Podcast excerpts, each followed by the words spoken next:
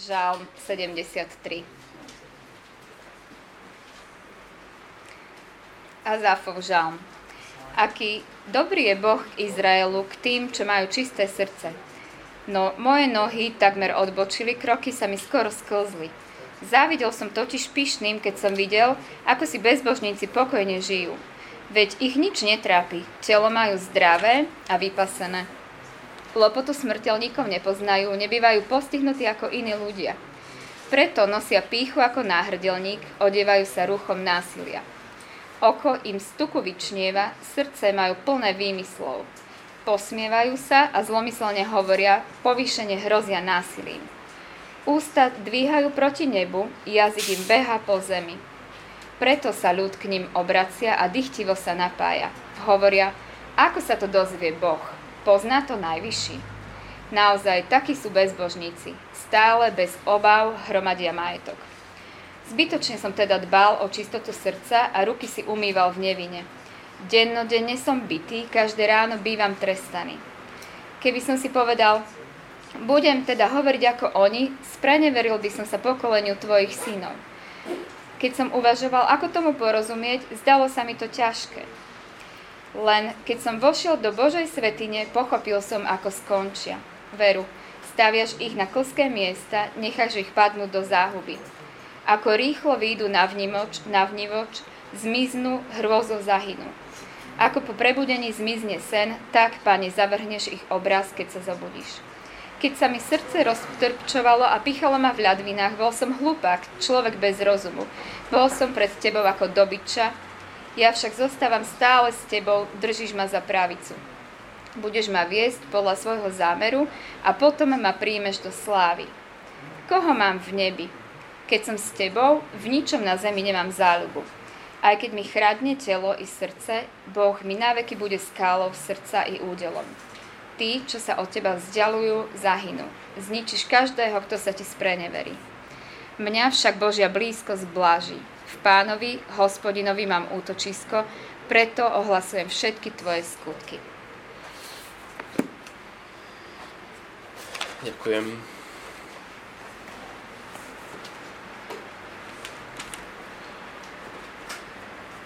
Budem sa ešte modliť. Ďakujeme ti, náš Otec, ktorého máme v nebi, za to, že si nám dal žalmy, aby nás učili modliť sa naše všetky možné stavy, ktoré zažívame.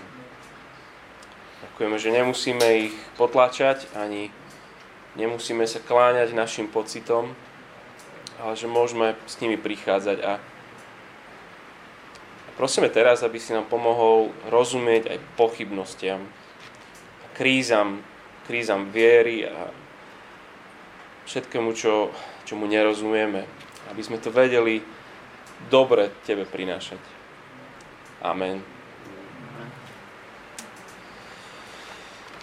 Tie príbehy počuť čoraz častejšie a čoraz hlasnejšie. A sú to vlastne také príbehy o strate viery alebo, keď chcete, takého od obrátenia sa. A začne to väčšinou tak, že, že vyrastala som v kresťanskej rodine. A každý týždeň kostol, musela som do besiedky, na detský spevokol som musela chodiť. A to by som ja povedal, keby som mal taký príbeh, ale všetko som absolvoval. Krst, sväté prijímanie, birmovka, konfirmácia, členom som sa stal, slúžim. Slúžil som v cirkvi. A viedala som mladých, spievala som v chválovej skupine, ale poviem vám to, to prostredie, to necítila som sa slobodná pýtať sa ťažké otázky, ktoré som mala. A, a keď som sa pýtala, tak tie, otá- tie odpovede boli také povrchné. Svoje pochybnosti ma v podstate všetci naučili len tak zametať pod koberec. Um, všetci sa tvárili, akoby, akoby neexistovali rôzne odpovede na, na otázky. Všetci len, že to je také čierno-biele, že žiadne spektrum názorov. Všetko je jasné. Um, čoraz viac som si uvedomovala, že mi tam je dusno. Túžila som sa nadýchnúť čerstvého vzduchu, A tie, tie pochybnosti pod kobercom, tie vytrčajú, tak furt som sa o ne podkýňala niekde. Potrebovala som sa v podstate oslobodiť od tohto, v čom som vyrástla. Stala som sa konečne pútnikom na ceste. Začala som bádať, hľadať nové odpovede, pretože to, čo som doteraz žil, počul, to vlastne to sa nedalo žiť v dnešnom storočí.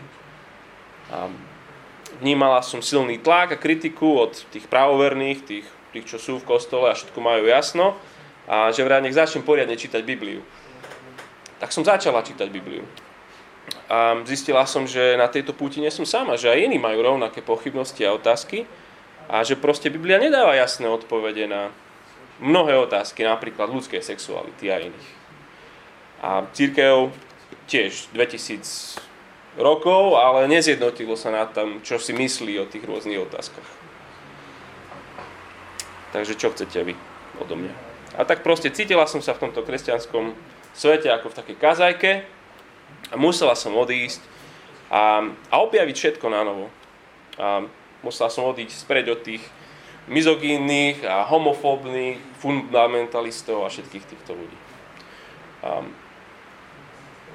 ak sa to zdá byť reálne, tak to je reálne. A to sú reálni ľudia, čo, čo možno vám toto povedali alebo mne to povedali, že toto je ich príbeh, ako, ako vlastne oni oduverili.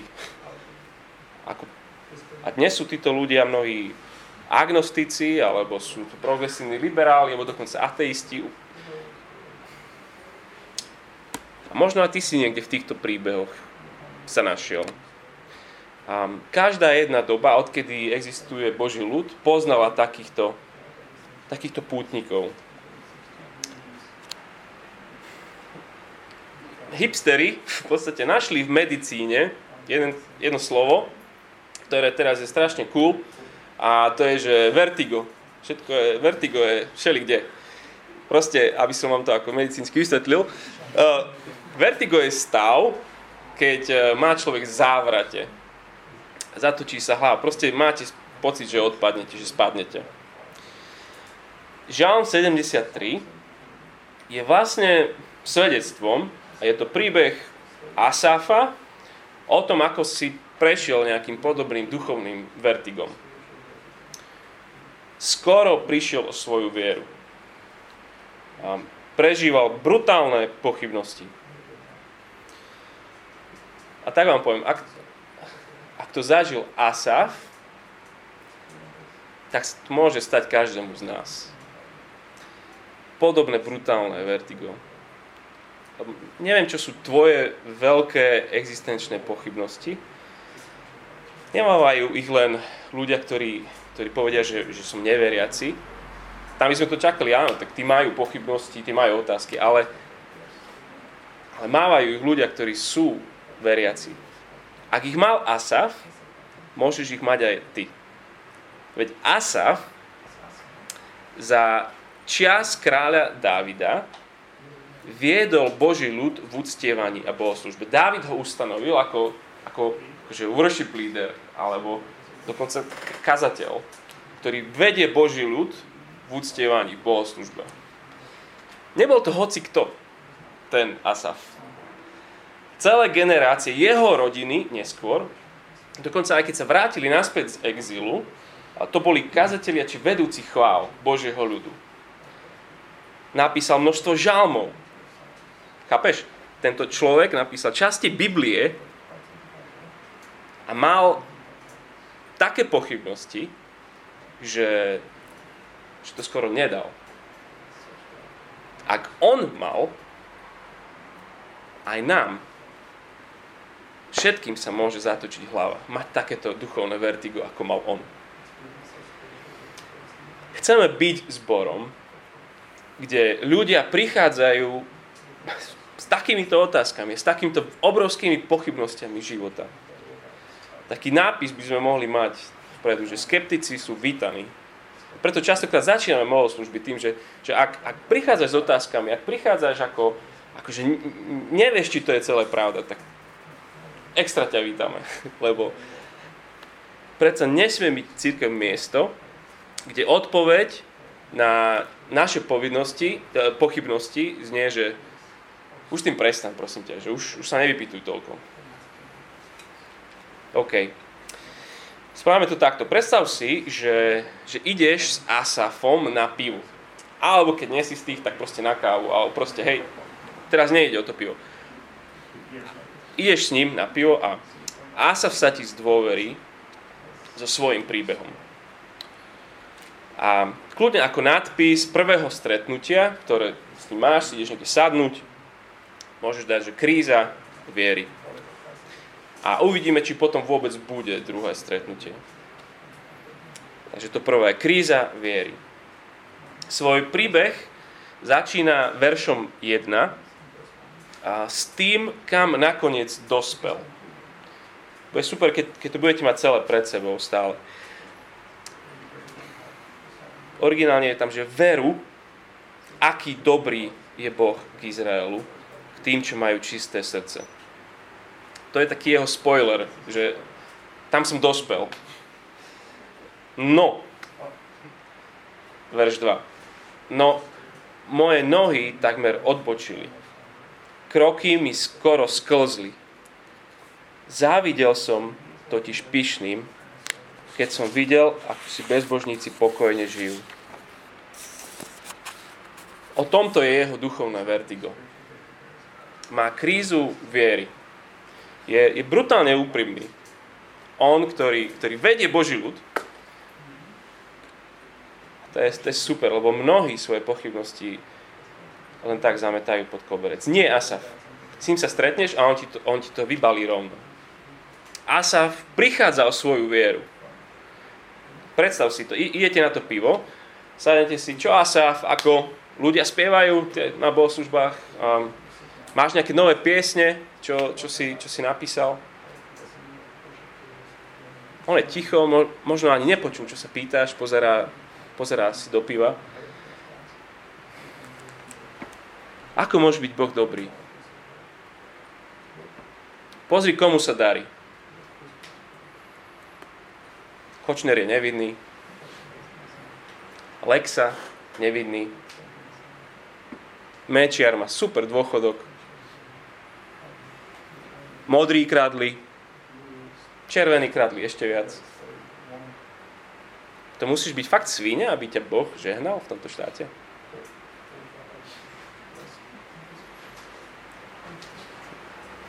Ja, ja som nechal kariéru, aby som sa stal kazateľom.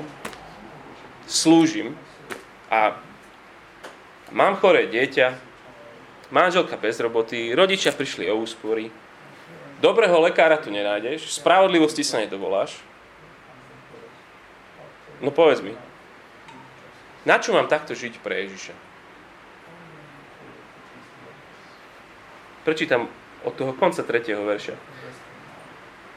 Keď som videl, ako si bezbožníci pokojne žijú, veď ich nič netrápi. Telo majú zdravé a vypasené, lopotu smrteľníkov nepoznajú, nebývajú postihnutí ako iní ľudia, preto nosia pýchu ako náhrdelník, odievajú sa ruchom násilia, oko im stuku vyčnieva, srdce majú plné výmyslov, posmievajú sa, zlomyselne hovoria, po vyšine hrozia násilím, ústa dvíhajú proti nebu, jazyk im behá po zemi, preto sa ľud k ním obracia a dychtivo sa napája. Hovoria, a ako sa to dozvie Boh, pozná to najvyšší. Naozaj, takí sú bezbožníci. Stále bez obáv hromadia majetok. Zbytočne som teda dbal o čistotu srdca. A ruky si umýval v nevine. To je seriózne vertigo, má chlapec. To je, to je kríza viery, jak, jak hrom. Sedíš tam na pive s tým Asafom, si úplne obarený. Čo, čo mu máš povedať? Vždy, keď ste sa stretli, tak to bol Asaf, ktorý ťa pozbudil, objal ťa, keď bolo ťažko, ukázal cestu vpred. Sedíš tam a možno taký komiksový obláčik by sa dalo ti nad hlavou nakresliť, že čo, čo ho tak zrazu skosilo? Však na Slovensku toto vždycky bolo tak. Toto tak bolo furt. Snáď nezačne rozprávať, že za komunistov to bolo. Nie, to nie. Čo je Asafoj? Čo mu je? Čo by ste povedali? Prečo zrazu taká kríza? Čo nové sa stalo? A on sám odpovedá vo verši štrnásť. Že sa darí skazeným ľuďom, to nie je nová vec, ale že teraz sa o to začne existenčne dotýkať. Verš štrnásť. Dennodenne som ja bitý. Každé ráno bývam ja trestaný.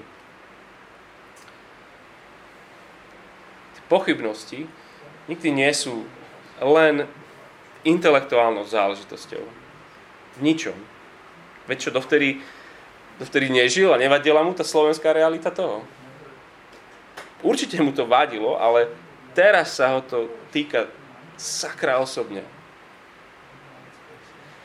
Jeho viera sa nechveje, lebo mu došli všetky dobré argumenty. Na otázku, že či je Boh dobrý a už, už nemá iný argument, tak už tak sa jeho viera chveje. Jeho viera sa chveje, lebo to tak nevyzerá, že Boh je dobrý.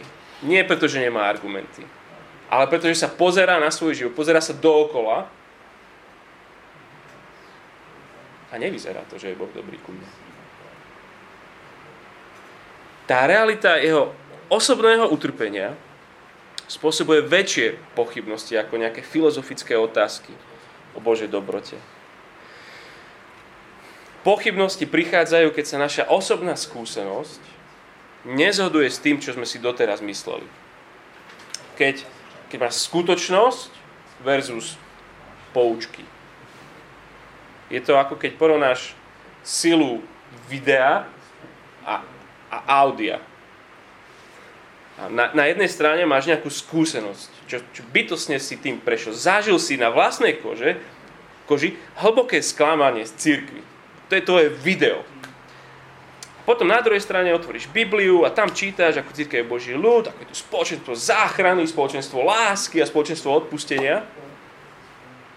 To sú fajn slova, ale to je, to je audio oproti tomu videu, čo si bytostne ty zažil. Tvoje video je presvedčivejšie vždycky, než tvoje audio. Naše skutočné krízy, naše skutočné pochybnosti a otázky pramenia častejšie zo zlej skúsenosti, ako z toho, že nemám dobré argumenty. Tak čo sú tie tvoje pochybnosti? Hovorme o nich. Mo- možno, možno potom, po skončení. Buďme zborom, ktorý, ktorý sa nebojí tie ťažké otázky si povedať, spýtať sa. Asaf si vo svojej kríze viery hovorí ten verš trinásť, že na čo mám žiť zbožne? Je to zbytočné tak žiť. Dobre, no zaplatíš mu pivo, povieš mu, že ho má skutočne rád. Skúsiš mu prakticky pomôcť, teraz keď sú bez príjmu od manželkynho. Možno ho objímeš a slúbiš, že sa za ňo budeš modliť, aj keď on už tomu možno neverí. A dohodnete sa, že sa stretnete znovu. Čau. Stretnutie číslo jedna. Kríza viery. Či sa vôbec stretneme druhý raz, je otázne vždycky s takým človekom. Ale stretnutie číslo dva. Viera v kríze. Nie je kríza, kríza viery, ale viera v kríze. Od toho verša pätnásť. Po pár týždňoch ste znova na pive. Si trochu nervózny, ale že čo, čo, ako to bude zase po tom čase. Ale Asaf, to je úplne ako vymenený. Čo sa deje? Veď Kočner je stále nevinný. Lekára stále nemá pre dceru. Manželka stále doma bez roboty. Stále sa mu dejú zlé veci. Dve veci. Chodil na bohoslúžby a začal pochybovať o svojich pochybnostiach. Verš sedemnásť. Bol som na bohoslúžbách. Len keď som vošiel do Božej svätyne, pochopil som, ako skončia. A prečítam ešte po dvadsaťdva. Veru staviaš ich na klzké miesta, necháš ich padnúť do záhuby. Ako rýchlo výjdu na nivoč, zmiznú, hrôzou zahynú. Ako po prebudení zmizne sen, tak, Pane, zavrhneš ich obraz, keď sa zobudíš. Keď sa mi srdce roztrpčovalo a pichalo ma v ľadvinách, bol som hlupák, človek bez rozumu, bol som pred tebou ako tela, ako dobyča. Toho Asafa musíš mať rád. Keď do, napíše do Biblii, že, že ja som ako tela. Ja som ako... Mal som klapky, vôbec som nič som nevidel správne. Bol som totálny degiš. Asaf ti hovorí, že, že na tie bohoslúžby vôbec sa mi nechcelo ísť. A komu sa chce ísť práve tam, keď máš totálnu krízu pochybností. Ale nakoniec šiel. No a k problémom našich pochybností nie je naša zlá informovanosť. Tak riešením našich pochybností nie je vyučovanie a prednáška. Ak video vždy zvíťazí nad audio, tak nepomôže viacej a viacej audio. Bohoslužby, alebo to, že šiel do tej svätne, nie sú len o prenose správnych informácií. Bohoslužby musia byť vždy súbojom videa s videom. Skúsenosti so skúsenosťou. Vojsť do svätyne pre Asafa je i vojsť tam, kde sa nebo dotýka zeme. Chrám je miesto, kde Boh, ktorý je na nebi, sa dáva spoznať ľuďom na zemi. Chrám bolo miesto, ktoré svojou architektúrou a dekoráciou chcelo pripomínať akt stvorenia, stvorenie. Znútra ten chrám chcel vyzerať ako záhrada Eden. Chrám bolo tiež miesto, ktoré bolo neprístupné, aby pripomínalo náš hriech. Čo je so mnou a s týmto svetom špatne? Chrám bolo miesto, ktoré svojimi zástupnými krvavými obeťami komunikovalo našu jedinú možnosť záchrany. Nový prístup k Bohu. Bola nevyhnutná smrť niekoho dokonalého. A chrám bolo miesto, ktoré už svojou samotnou existenciou očakávalo budúcnosť. Že Boh bude so svojím ľudom. Preto chrám bolo miesto, stelesňujúce ten najväčší príbeh.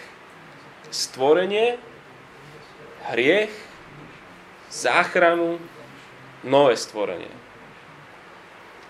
Chrám bolo miesto o príbehu, bez ktorého žiaden ten z našich malých príbehov nemá zmysel. No a Asaf ti rozpráva celý nadšený, ako to ten celý chrám a ako to všetko ukazuje na Ježiša. Veď nehovoril Ježiš o sebe, že, že on bude Božím chrámom? On je Božím chrámom? Miesto, kde sa, kde sa Boh na nebi dáva spoznávať človeku na zemi.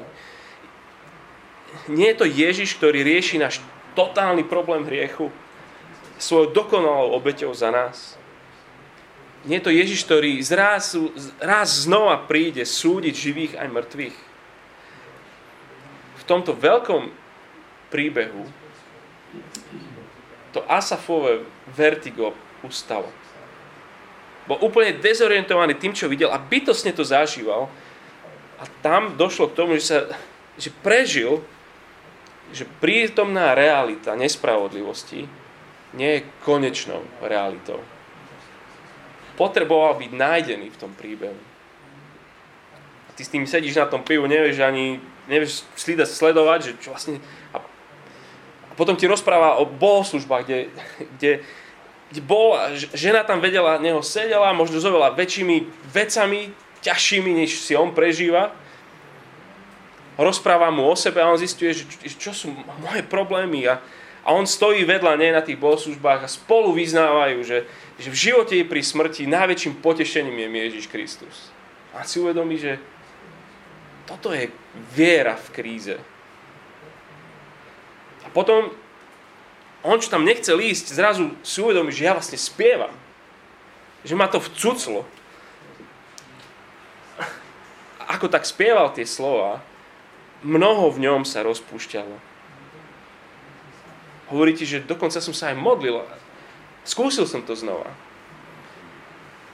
Na bohoslužbách bol vtiahnutý znova do toho príbehu stvorenia, hriechu, záchrany a nového stvorenia.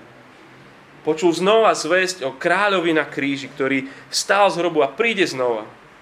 Bude súd a bude večný život. A znova tam pil víno a jedol chlieb, obeť, ktorú Ježiš vzal na seba za neho.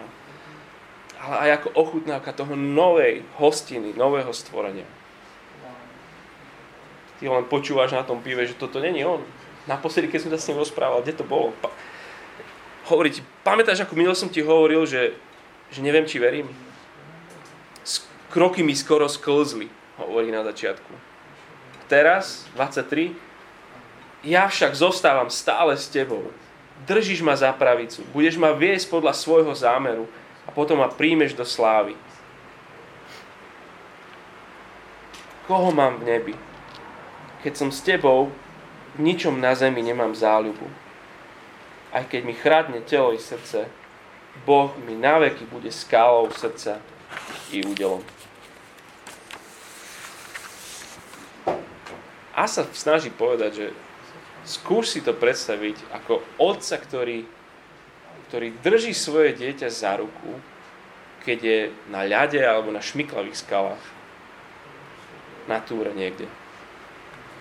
A sa hovorí, že teraz ja sa tak cítim. Že ja som, ja som sa šmíkal. Pamätáš, aký som bol dezorientovaný? Aký... Šmíkal som sa. Boh ma chytil. Padal som, on ma chytil za ruku. On ma vedie. A on ma príjme nakoniec do slávy. Máme sa stále ťažko, ale potom som pochopil, že Kristus mal, mal milión viac dôvodov pochybovať o tom, či Boh, jeho otec, je naozaj dobrý. Čo si mal o ňom Ježiš myslieť, keď, keď visel roztrhaný na kríži? Čo si mal on myslieť vtedy o svojom otcovi? Nemal Ježiš dosť dobrý dôvod povedať to, čo on vo verši trinásť, že na čo som to celé? Žil som bezhriešne. Žil som dokonalý život. A teraz trpím. Bitý a trestaný. Syn vystiera ruku k otcovi, lebo sa šmýkal. A otec mu ju nechytil. Prvý raz. Jediný raz. Otec mu nechytil ruku, aby chytil tú tvoju a moju. Boh mi naveky bude skálou srdca i údelom.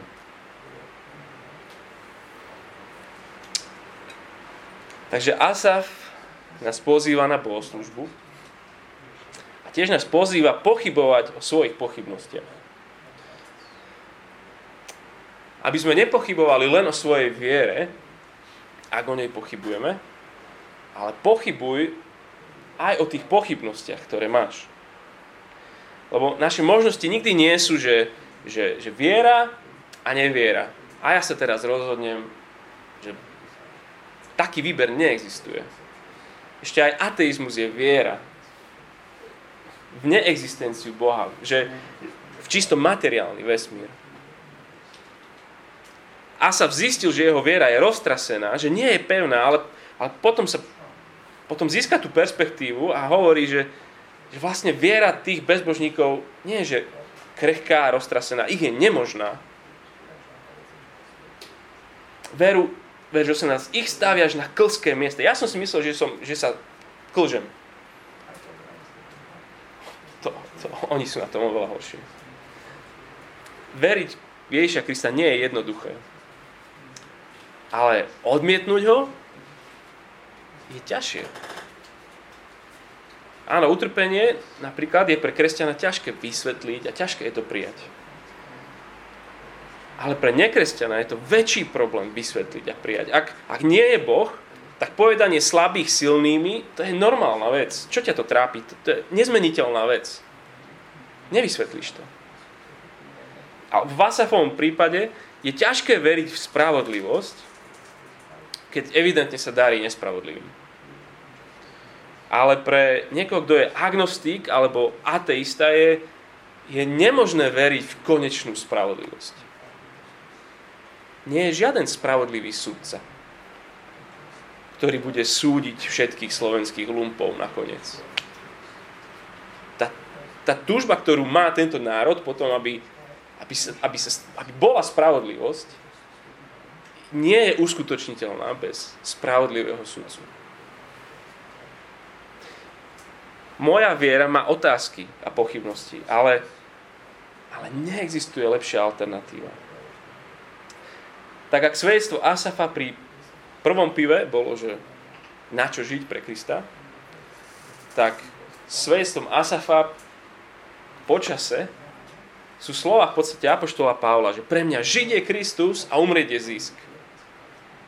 Z krízy viery sa stala viera v kríze. Už nemá vertigo, lebo otec ho drží za ruku. Vedie a nakoniec ho príjme.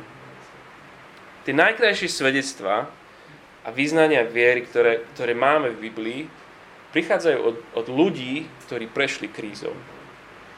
Najväčší pochybovač v Biblii? Tomáš. Všetci už v tom majú jasno a on, dokým nebude mať svoje dôkazy, neuverí. Ale nakoniec jeho svedectvo je vyvrcholení celého evanjelia. Môj Boh a môj Pán. Pochybujúci Asaf nakoniec vyznáva, koho mám v nebi, keď som s tebou v ničom na zemi nemám záľubu. Nič mi netreba, keď mám teba. Môže byť kríza. A som, som, som spokojný v tebe. Aj keď mi chradne telo i srdce, zvonka aj znútra zomieram, Boh mi naveky bude skalou srdca i môjim údelom. Sa môžeme modliť.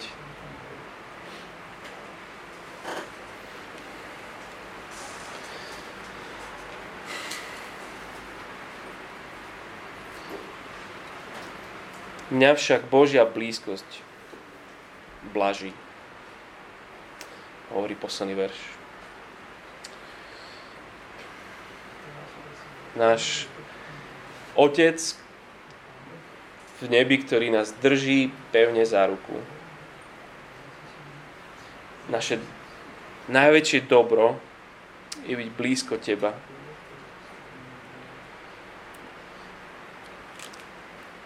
Prosím ťa za každého, kto to má pocit, že, že je na lade a že sa šmýka, že odpadáva, že stráca vieru, že, že sa mu točí hlava, totálne vertigo,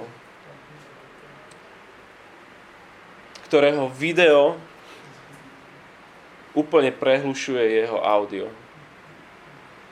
Prosím, aby si mu dal zakúsiť skrze cirkev video, ktoré je silné a krajšie. Prosíme ťa za ľudí, ktorí, ktorí žijú v, možno na pokraji toho, že to vzdajú. Ktorí si už aj nevedia predstaviť, že ty by si mohol byť dobrým otcom. Možno posledný týždeň sme sa s nejakými takými rozprávali. Prosím ťa, aby si vstúpil, aby mohli vidieť tvoju ruku, aby mohli vidieť tvoj príbeh.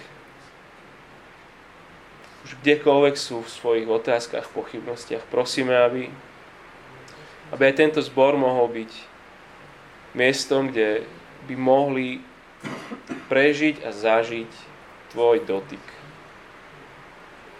Prosíme, použij si aj toto slovo.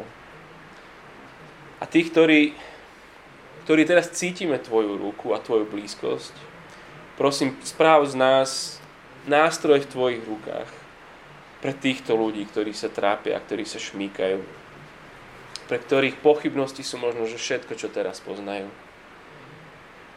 Prosíme ťa, daj nám srdce, ktoré by bolo také, že vyhľadáva týchto ľudí.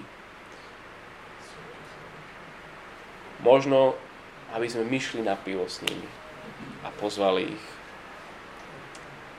Prosíme, aby mo- konkrétnych ľudí si nám dal na srdce a na mysel. Prosíme ťa za nich, na koľkoľvek teraz myslíme. Prosíme, aby mohli aj oni vyznať, že keď majú teba, aj keby nič iné nemali, nič im nechýba. Amen.